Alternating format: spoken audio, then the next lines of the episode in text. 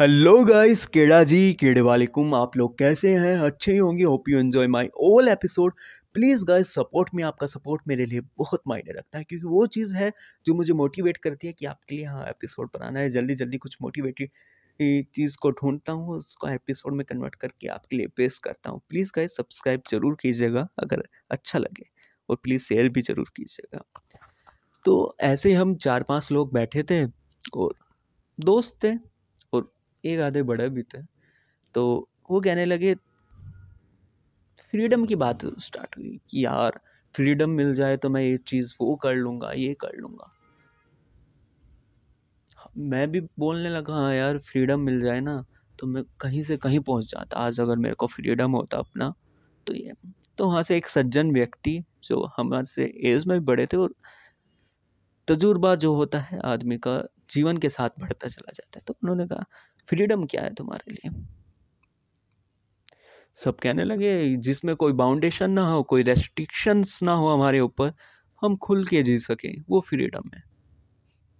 तो वो हंसने लगे, बहुत तेज तेज हंसने लगे।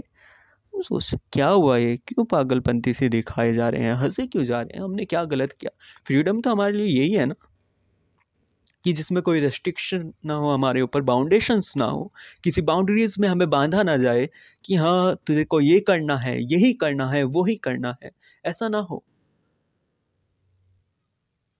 हम आजाद पंछी की तरह घूमें, वो फ्रीडम है। उन्होंने कहा, तुम्हें फ्रीडम चाहिए? हमने कहा, जी अंकल। अरे बच्चों, तुम्हें फ्रीडम का मतलब ही नहीं पता है, फ्रीडम क्या होता है। तो हमने कहा सबने, अंकल आप बता दीजिए फ्रीडम क्या होता है, हम समझ लेंगे क्या होता है फ्रीडम। तो अंकल बोलते हैं, जब तुम उस लेवल तक पहुंच जाते हो ना कि तुम्हें आसपास क्या हो रहा है, लोग बाग तुम्हें क्या कह रहे हैं, आसपास के सोसाइटी में तुम्हारे बारे में क्या सोच विचार हो रहा है, इन चीज़ों से ऊपर उठ जाते हो, तब तुम फ्रीडम के लेवल पर पहुंच जाते हो। और वो लेवल ओसम वाला लेवल होता है। तब तुम अलग ही अपनी लाइफ और को एंजॉय करते हो, एक एक सेकंड, एक एक मिनट को एंजॉय करते हो।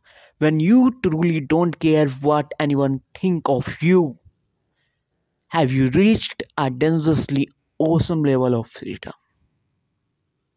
They taught me that.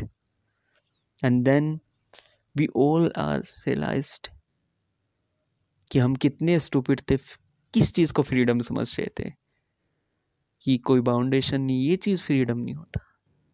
तो मेरी ज़िंदगी में कल ये इंसिडेंट हुआ,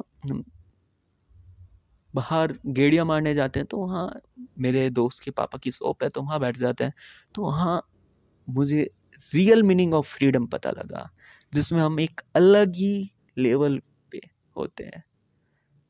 When you truly don't care what anyone think of you, have you reached a dangerously awesome level of freedom? And that's actually freedom. तब मुझे पता लगा कि ये होता है फ्रीडम। तो अगर आप भी अपना फ्रीडम चाहते हैं, अपनी ज़िंदगी का एक एक पल, एक एक सेकंड, एक एक मिनट जीना चाहते हैं, तो आज से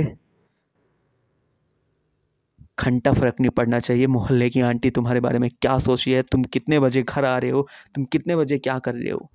लेकिन एक चीज़ का ध्यान रखना, छोटी सी चीज़, अपने माँ बाप को कभी उस चीज़ के दायरे में मत रखना। उनकी सुनना, लेकिन दुनिया की मत सुनना।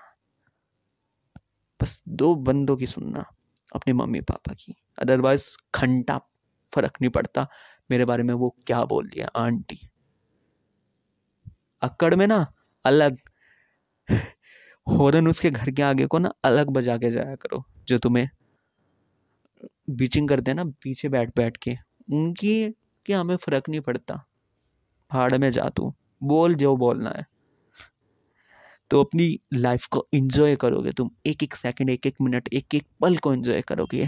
तो डेट्स इट, इस एपिसोड में इतना ही, और अगले एपिसोड को मैं जल्दी बनाने की कोशिश करूँगा।